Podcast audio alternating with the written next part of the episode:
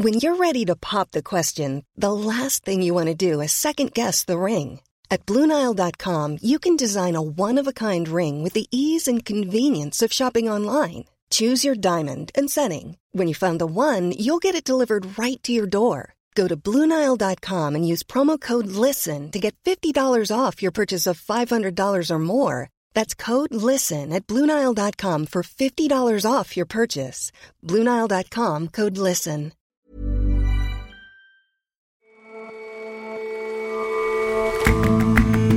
Hello and welcome to The Intelligence on Economist Radio.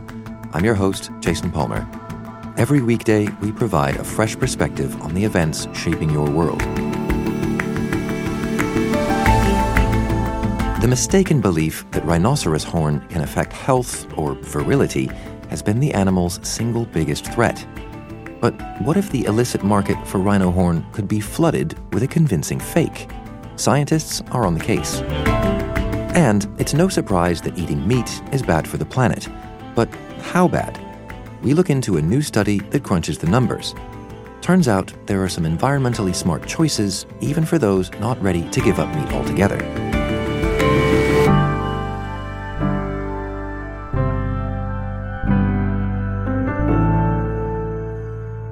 But first,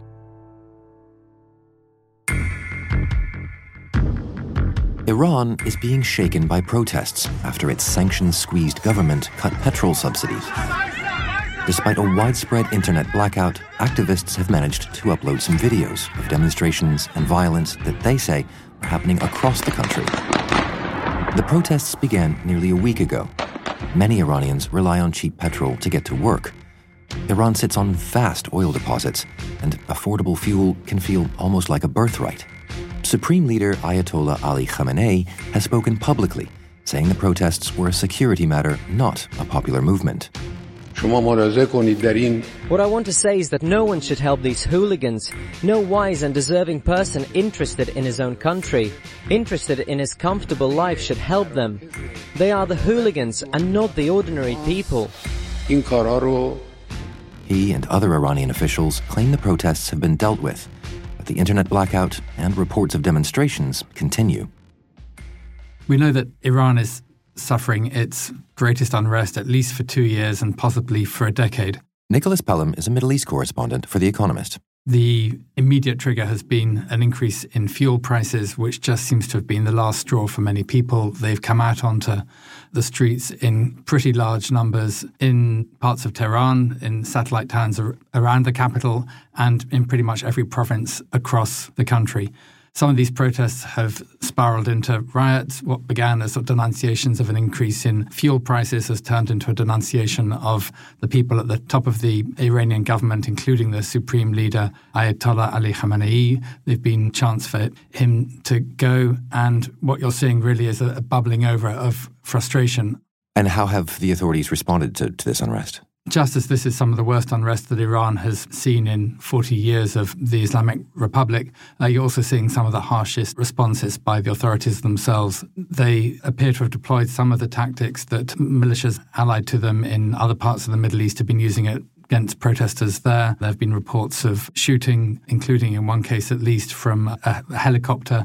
We know from human rights monitors like Amnesty International that at least 100 people have been killed. There are reports that the number could be higher still. And the authorities have tried to impose a blackout on the country by jamming satellite television and critically by cutting off the internet to the outside world. You've been in Iran recently. Does this explosion of anger surprise you based on what you learned then? I spent much of the summer in Iran, and it was clear then that uh, there was deep dissatisfaction with the state of affairs. People were suffering economically. They also deeply resented intrusion into their personal lives and the just general way of life by the authorities. It must be to some extent that the that people felt this was the last straw, that they had, they had borne a lot. They'd seen a huge devaluation in the price of the real, so their salaries had depleted dramatically in, in, in value. Their purchasing power had diminished significantly. And the government had only partially compensated by raising salaries, certainly far less than the rate of inflation or the depreciation of the of the real. And so life has become much harder. And I just had a sense, have a sense now that there is a real state of despair in Iran.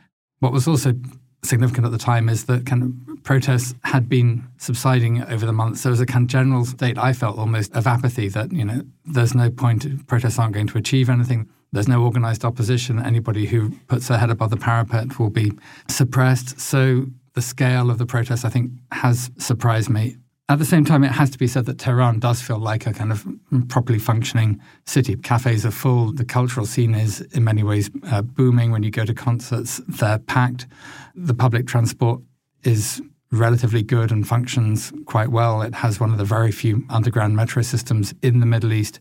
So it isn't as if this feels like a society which is on the brink of collapse. It's just an overriding sense that uh, times are hard and there's no prospect of them getting any easier. That kind of there's no light at the end of the tunnel, and I think that's what Iranians find so hard to to deal with.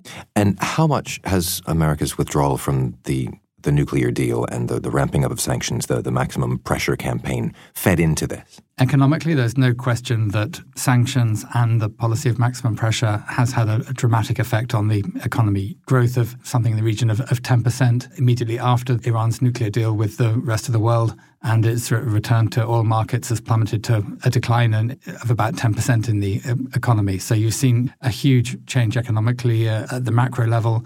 The government was budgeting for something like 1.5 million barrels per day of exports, and that probably not even managing to, to reach about a third of that. And that's had a huge impact as well on revenues. So the country is struggling to cope with maximum pressure. The Rouhani government felt that they had made some inroads into trying to address the greatest impact.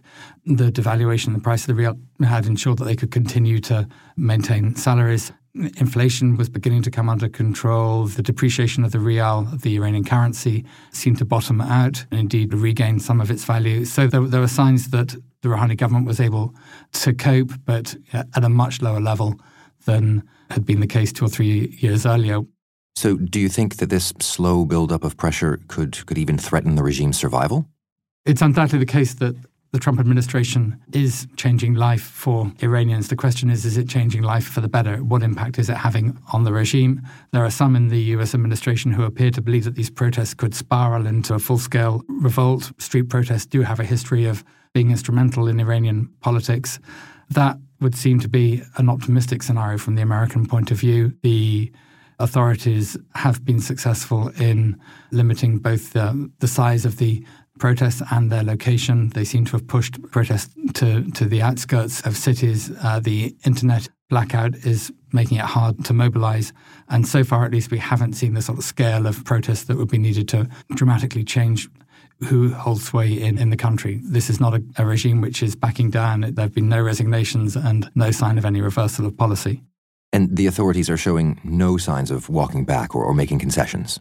No, what you're seeing at the moment is something of a, of a standoff. Indeed, one of the responses that we've seen is this is a regime which, over the years, has been fraught with division between pragmatists and hardliners, between those who want to reach out to the West and those who want to shut it out. And if anything, you're seeing a coalescing of the various arms of the regime united in a common front.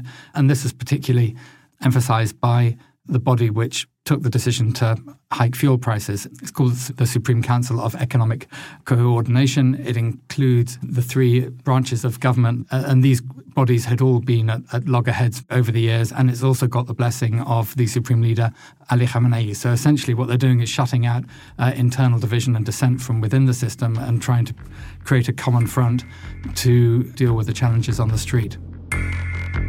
Nicholas, thank you very much for your time. Jason, thank you for having me.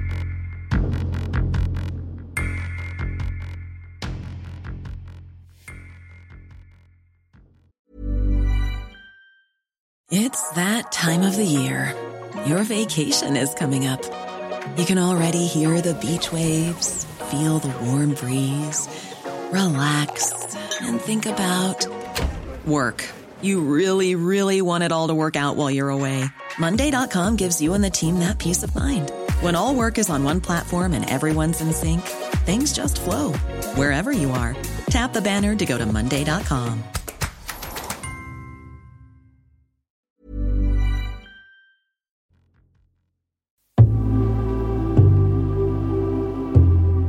the early 1900s, there were half a million rhinos in Asia and Africa. But following a century of poaching and habitat destruction, their population has plummeted.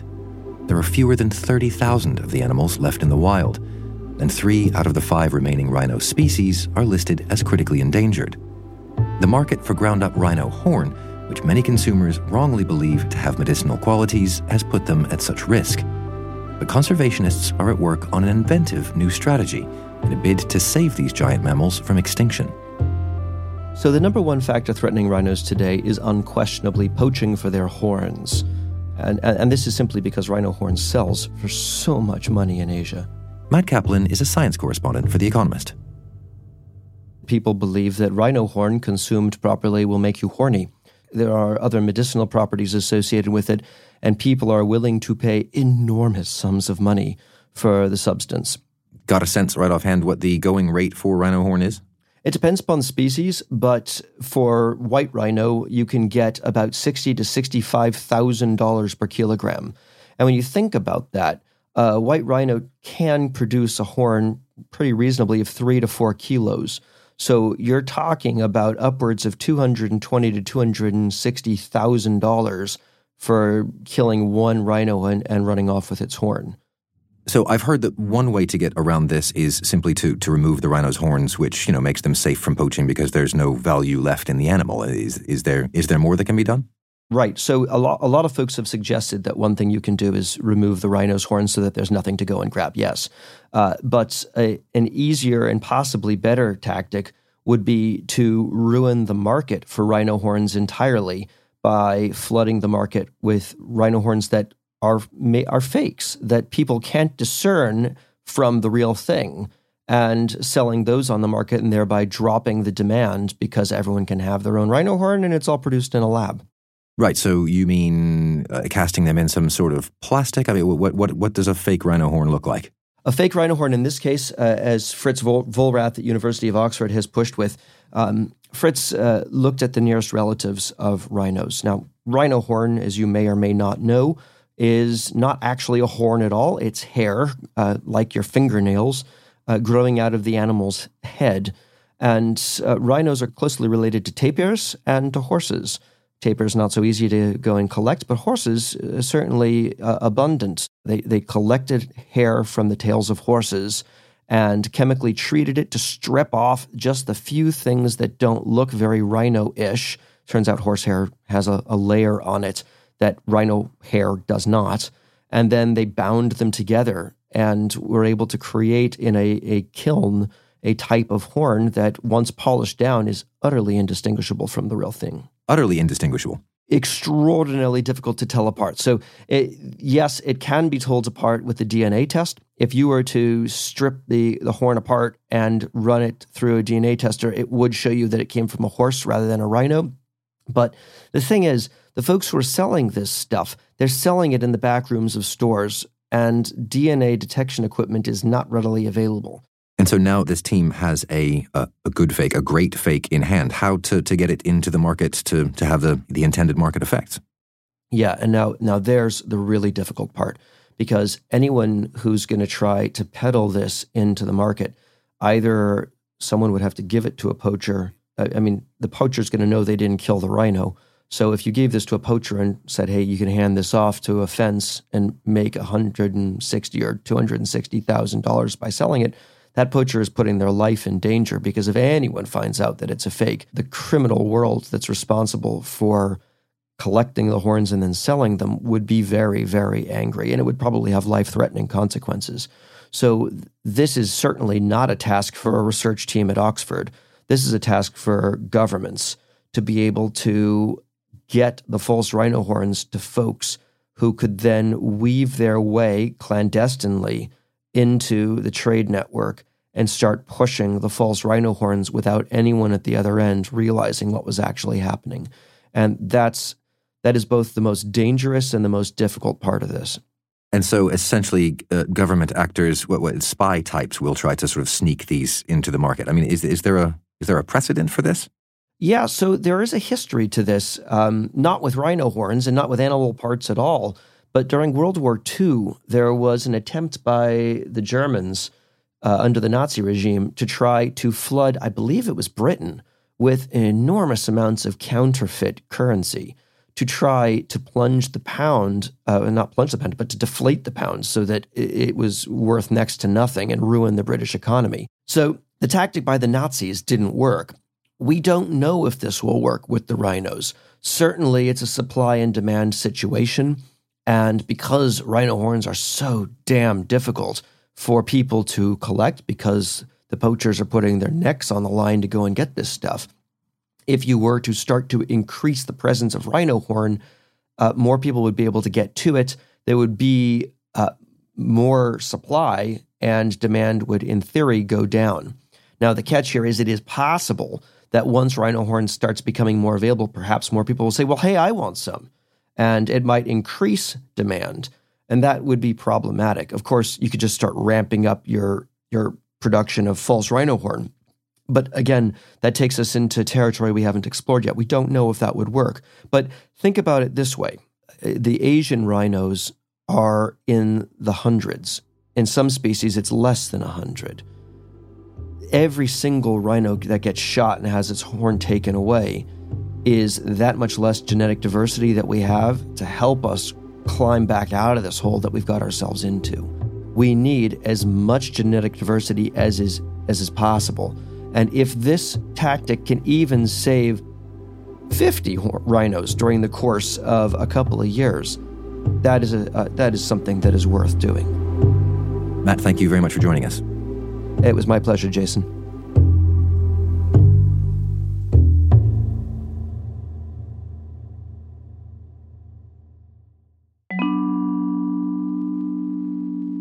Everywhere you go these days, it's hard not to bump into soy milk lattes or vegan burgers that bleed with beetroot juices. But according to the UN, the amount of meat that, for example, Americans and Britons consume has risen by 10% in the past 50 years all that carnivory has some serious consequences. So it's no secret that steaks and chops are bad for you and bad for the environment. But the question is how much and what can you do to mitigate that? And it turns out when you run the numbers and play around with some hypothetical scenarios, it's a bit more nuanced than you might think. James Tozer is a data journalist for The Economist. The two main bits that are really bad for the earth are first, carbon footprint. Cows and livestock generally give off an enormous amount of methane through their farts and burps, but also land use. It's a very inefficient use of land. If you look at the amount that a steak takes to produce relative to, say, a bowl of peas, it's about 100 times as much land, and that comes with things like deforestation and so on. And the simplistic view is by simply stopping eating meat that we could mitigate most of these problems. That is the typical view, and there's a paper out by a bunch of scientists at Johns Hopkins which tries to unpack that a little bit and sort of game it out. What would happen if you gave up certain kinds of meat, if you went vegetarian or vegan, and so on? There's a little bit more nuance to it. And they find that if you go from a normal diet to vegetarian, their sort of simulations suggest that you'll try and make up a lot of the protein that you'd lose from meat by eating eggs and dairy, which sort of doesn't really deal with the environmental problems too much because you're still having to farm the livestock. And so what they actually actually found is if you took two uh, potential diets, one in which you keep eating meat but get rid of dairy and eggs, and one in which you go veggie but keep the dairy and eggs, they're about the same in terms of the amount of carbon that they would produce. What they found is that what you really need to do to make a drastic, drastic reduction is to go vegan. And there they found an enormous reduction. So if you go vegan, you'll cut your food related carbon footprint by something like 90%. That seems like a fairly drastic option for most people, absolutely getting rid of any animal product they, they like. Sure, giving up burgers for tofu is quite a large lifestyle adjustment. Certainly, as someone who enjoys the odd barbecue, I know I would find it difficult to do. The next best solution is basically to go two thirds vegan. They found that if you do that, you'd still reduce your carbon footprint enormously by about 60%. And ironically, having a little bit of meat occasionally can be better than being full vegetarian. If you if you cut back enough on on the milk and cheese and butter and eggs, you can actually get further to reducing your carbon footprint than you would just by cutting meat and replacing that by other animal products and presumably better for your health. Yeah, much better for your health. If you look at mortality and you take two people, one who eats an extra 50 grams of meat a day and someone of the same age and background who doesn't, your chances of dying in any given year go up by 40%. So cutting back on a couple of extra chops and steaks each week will give you a much better chance of making it to Christmas. If everybody in the whole world right now stopped eating meat, stopped eating animal products, where are we on the whole carbon budget? If everyone in the world stopped, it would make an enormous difference because you're talking about 7 billion people and, and you're cutting their food related footprint by 90%. It would make a massive difference. But I think the more difficult thing for people in developed countries is that your food footprint relative to the rest of the stuff that you do is much smaller. So, for example, I rather guiltily looked at my carbon footprint by using uh, one of the many online calculators available before writing this article and worked out that the roughly two tons or so of carbon dioxide that comes each year from my food is dwarfed dwarfed by like a factor of 10 by the amount produced by flights for holidays and work trips and so on. So, in that respect, for people in the West, it may seem that cutting back on your meat is small potatoes relative to the rest of what you might indulge in over the rest of the year. James, thanks very much for your time. Thank you.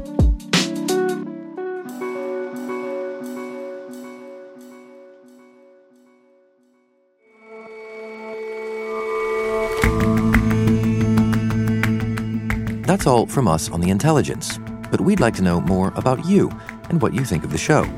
Do us a favor and head over to economist.com slash pod survey and see you back here tomorrow.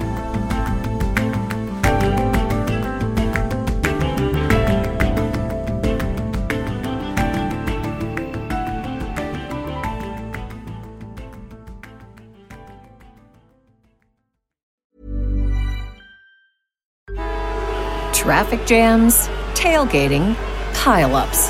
Ugh, the joys of driving. How could it get worse?